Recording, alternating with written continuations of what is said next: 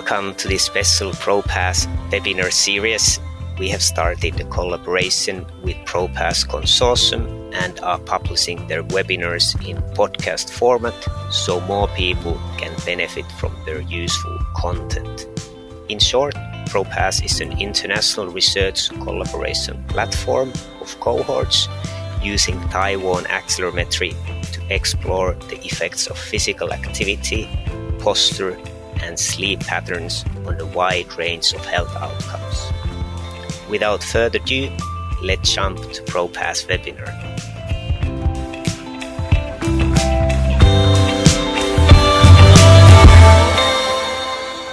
Uh, so we started ProPass uh, a few years ago, back in 2017. We formally launched it in 2018. Essentially, ProPass is a consortium of cohort studies uh, of, at this point in time, thigh-worn accelerometry. This may change in the future. We may expand to other accelerometry si- sites, but at this point in time, we're focused on thigh accelerometry, and we're interested to work and attract cohorts uh, which can be linked to mortality and other administrative health records, like hospital records.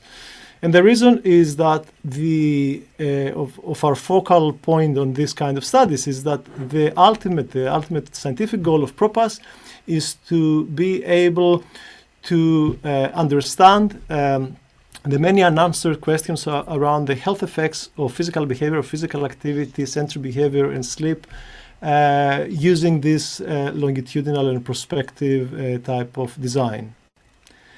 It is not an accident that tomorrow we are launching this ECR seminar series, ProPass. At ProPass, we have placed a very large emphasis on ECR, on looking after ECRs. Um, among other things, we're doing methodology development as well. So we're not only a database in the traditional sense, we're not only a consortium in the traditional sense, and uh, our focus on and our commitment to the SRI community is uh, shown through the leadership opportunities we offer to ECRs. Pretty much all uh, work streams at ProPass currently are led by early career, early and mid-career uh, researchers.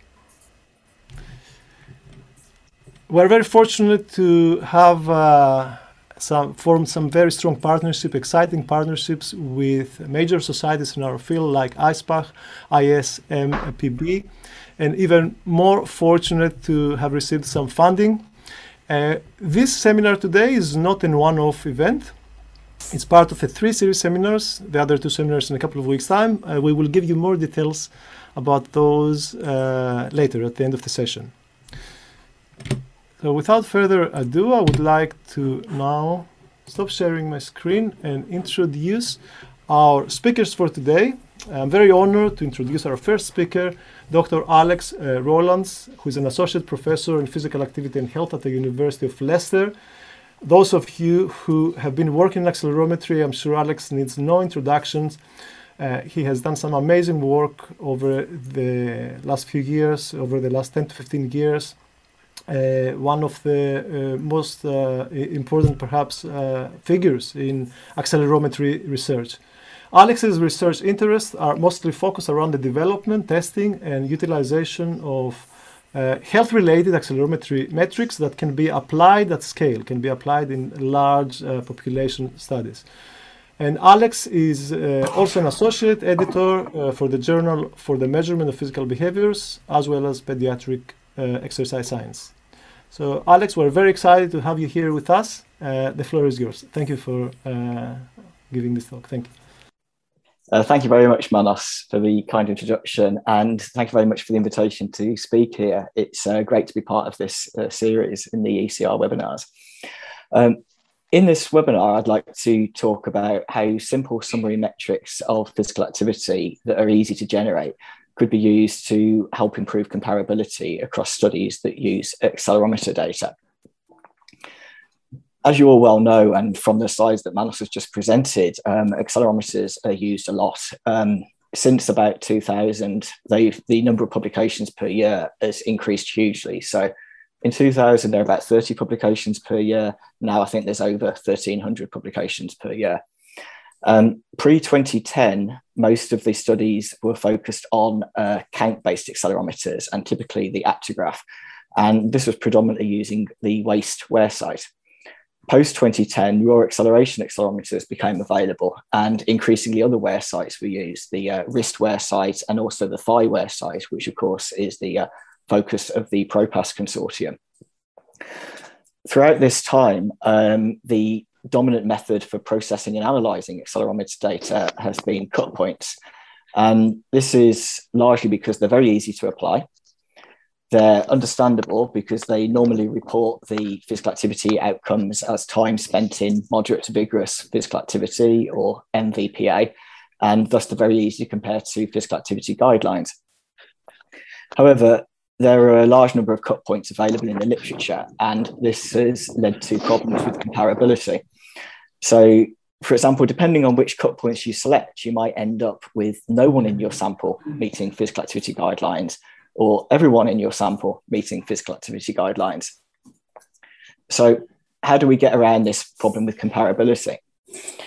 Um, if we go back about 20 years, uh, Professor Tom Rowland envisaged a way of trying to deal with this when he commented at one of the pediatric work physiology conferences. Um, wouldn't it be useful to be able to express children's um, physical activity in terms of percentile norms, much as we do for body mass index? And mm. he commented that this would be useful not just to researchers, but also to clinicians who are trying to track, track children's health. If we fast forward a bit, then that's exactly what Dana Wolff-Hughes, David Bassett, and colleagues did using total activity counts per day data from the waist worn actigraph. And for this, they used NHANES data collected between 2003 and 2006. And more recently, they've updated it using data from the most recent NHANES survey, 2013 to 2016. And obviously, if it's NHANES, this is for uh, US children and youth. And that means that in the US, total physical activity or the volume of physical activity can be compared to others of the same age and sex. And you could also track that percentile for physical activity over time. Now, obviously, when we're doing research on physical activity, there's going to be a range of uh, different physical activity outcomes that uh, are going to be reported in any given study, and that's going to depend on the research question um, that you're trying to answer. But I think it'd be very useful if uh, we had a sort of rule of thumb whereby we also always presented a measure of the total amount or volume of physical activity. And where possible, um, we generated population reference norms that these could be compared to. And this may be a method of trying to help increase the comparability we have um, across accelerometer studies in the literature. So if we're talking about raw acceleration monitors, the measure of total activity or volume is normally indicated by the average acceleration uh, across the day. And as well as total activity, it may also be worth considering a metric that looks at the intensity distribution uh, across the day. And a potential metric that might be useful there is the intensity gradient. So, what is the intensity gradient? If you think about how you spend your day, most of the time for most of us is spent relatively inactive. So, you've got a lot of time at this inactive intensity. And then as the intensity increases, we spend less and less time at it. So, if you plot time against intensity, you end up with a curvilinear plot, something like this if you take the natural log of time and the natural log of intensity, it turns this curvilinear plot into a straight line. And the slope of this uh, straight line is the intensity gradient.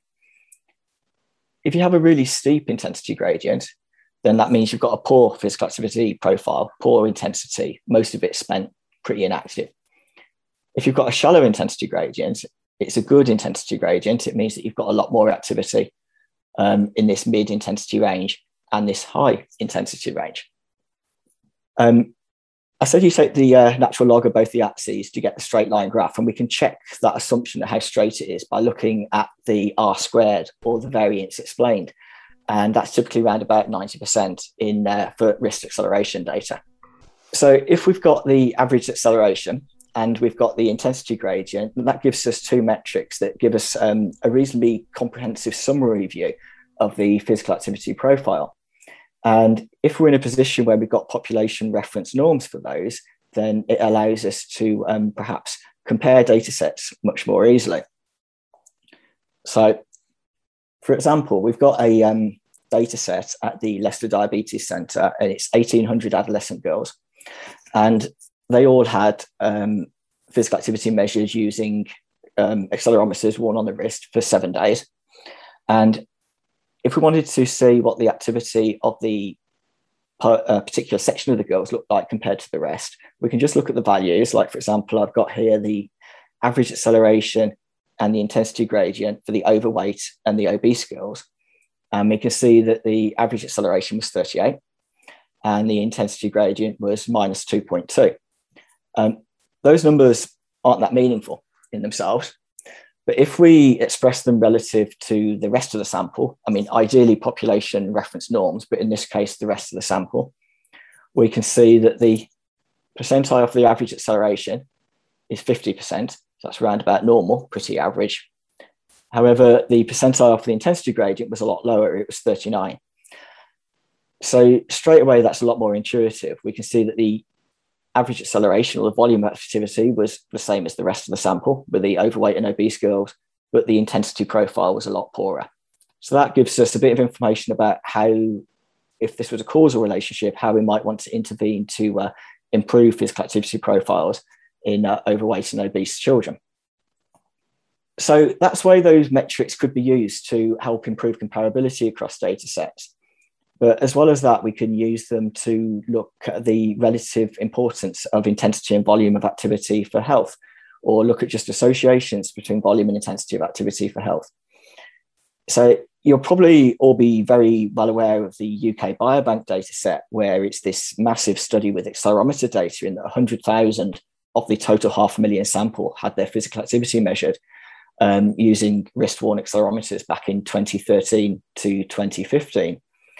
And we wanted to see whether physical activity back then predicted people's um, odds of getting severe COVID outcomes in the current pandemic.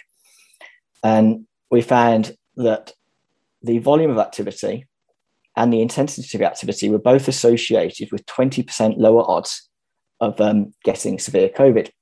What that doesn't do is tell us which one was most important, what aspect of the physical activity. So unusually for um, an intensity metric, the intensity gradient has only got a moderate correlation with the volume metric, the average acceleration. And the benefit of this, it means that we can put them both in the same regression model to look at their relative importance for a uh, given health marker. And we did that in this data set. And if we look at the odds ratio for the volume of activity, we can see the 95% confidence intervals now span one. It was no longer significant. But the odds ratio for the intensity was still significant and it still showed about 20% lower odds of getting severe COVID um, based on the higher intensity of activity. This is um, consistent with evidence from a systematic review that um, Seb Chastin led earlier this year. So this was the systematic review wasn't COVID specific, but it was about immunity and physical activity. And he showed that it was the amount of MVPA, the higher intensity of activity that you got, was associated with a stronger immunity. You could also use these, um, this approach to compare the physical activity of different population, compare the associations between health and physical activity of two population groups or across different health markers. And this is an approach that uh, Nathan Dawkins took in a study um, as part of his PhD.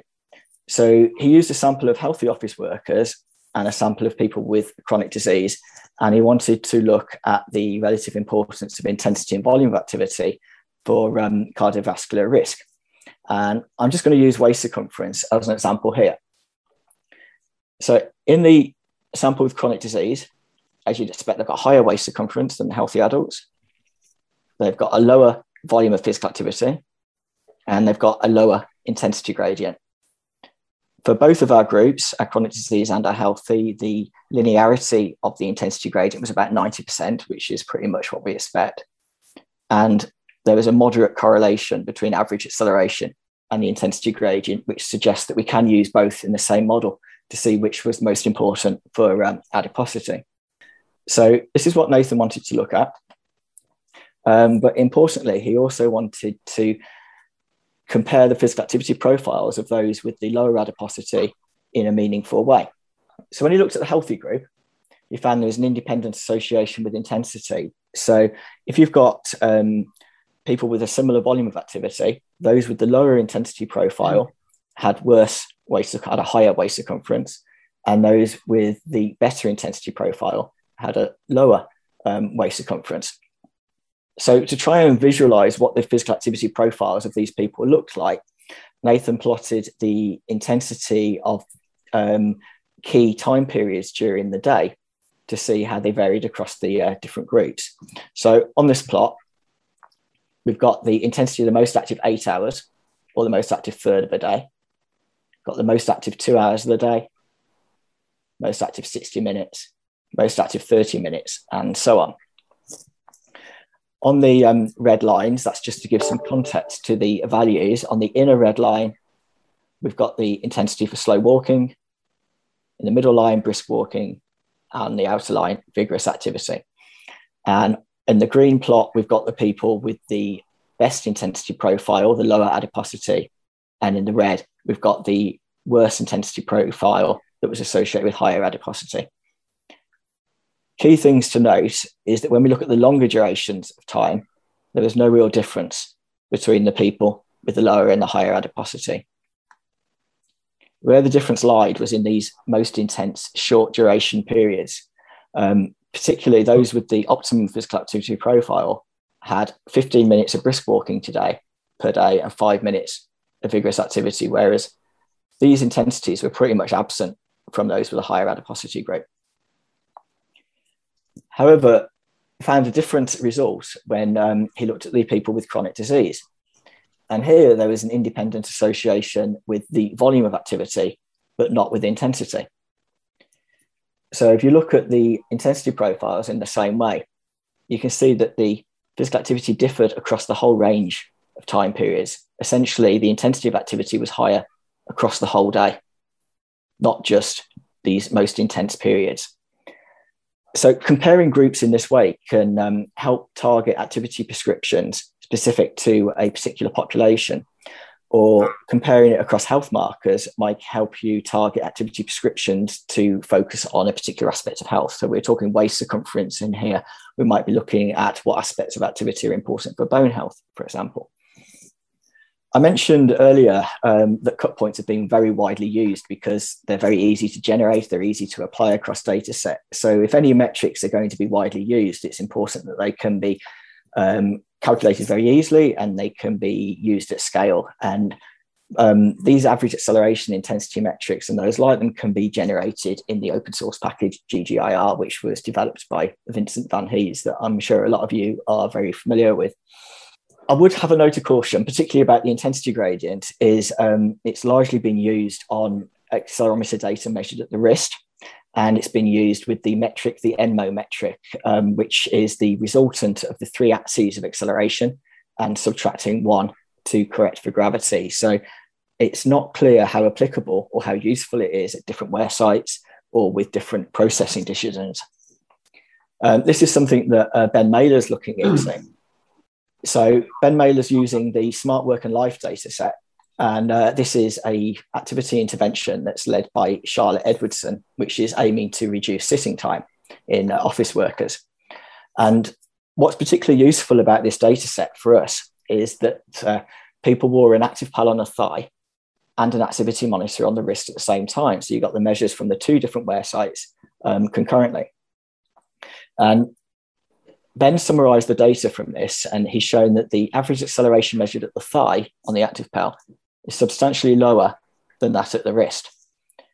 The intensity gradient's a little bit higher, and notably, the linearity at the um, thigh is only about 80%, whereas we normally get about 90% at the wrist. However, the correlation with average acceleration is still only moderate. So that means you could potentially use the intensity gradient at the thigh and the average acceleration at the thigh to look at associations with health. Ben wanted to look at how these profiles differed in a bit more detail. So he generated one of those radar plots like Nathan was using. Um, this one's slightly different. You've got the most active 12 hours and most active eight hours, most active four hours. Um, we've got the Axivity in blue, the wrist monitor, and we've got the activPAL in red, the thigh monitor. And we can see that the intensity is distributed slightly differently. At this, um, at the very long periods of time, we can see that the wrist intensity is slightly higher, whereas during the shorter periods of time, the thigh intensity is higher. It's not clear whether this is just completely down to the wear site, though, because the activPAL has got different specifications to the Axivity monitor. The activPAL has a dynamic range of plus or minus 2G, whilst the Axivity has got a dynamic range of plus or minus 8G. And the sampling frequency is also a bit lower for the activPAL. So, to gain some insight into whether it's the monitor specifications or the wear site that's uh, looking at it, that's causing those differences, we can use some data from a study that's led by Charlotte Edwardson. And this was a study that looked at equivalency of um, different brands of thigh of accelerometers worn on the thigh. So she had four accelerometers worn on the thigh for um, several days. And I'm just going to show the results from the activPAL and the Axivity here, because that's relevant to hmm. uh, Ben's study. You can see that the activPAL had an acceleration of about 21, um, this was lower than the Axivity, and it's similar to in Smart Work and Life, the previous slide. But what's key is this acceleration for the Axivity on the thigh is quite a bit higher and also about the same as in Smart Work, where it's worn on the wrist. The intensity gradient is about minus 1.9, which is lower than what we typically get for a wrist intensity gradient, which is about minus 2.5. Linearity is lower again, around less than 80%. So the linearity assumption of the intensity gradient doesn't seem as strong as the thigh. There's a moderate correlation with average acceleration. Um, similarly for the uh, wrist.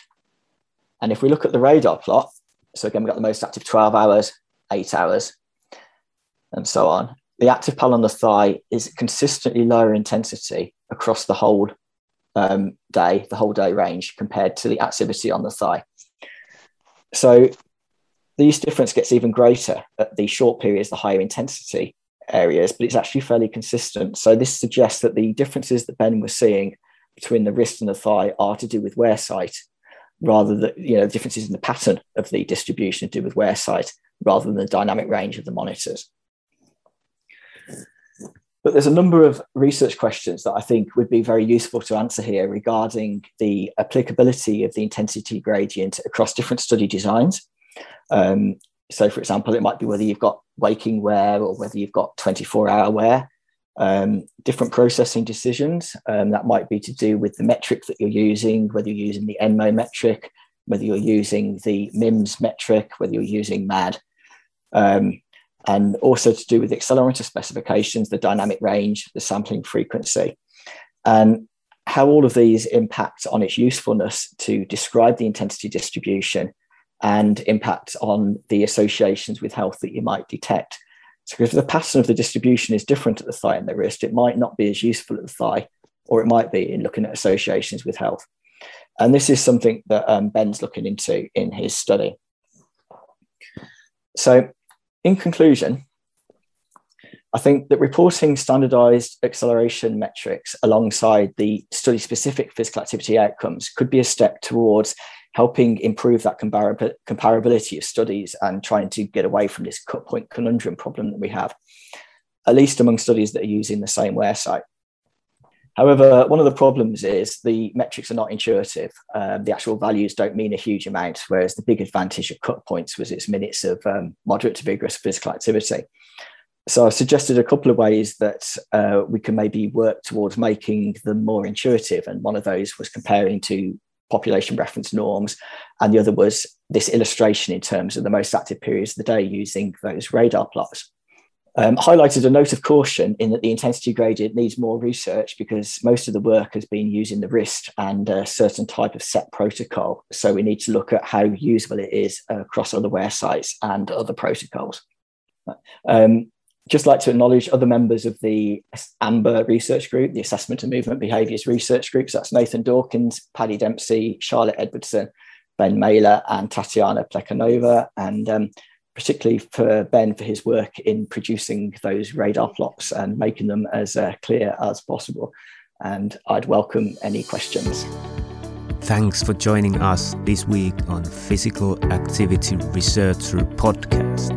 If you like the show, make sure you never miss an episode by subscribing or following the show on Twitter. This podcast is made possible by listeners like you. Thank you for your support. If you found value in the show, we would really appreciate a rating on Apple Podcast or whichever app you use. Or if you would, in a real old school way, simply tell a friend about the show. It would be a great help for us. We have a fantastic lineup of guests for forthcoming episodes, so be sure to tune in. Thank you all for your support and have a great day.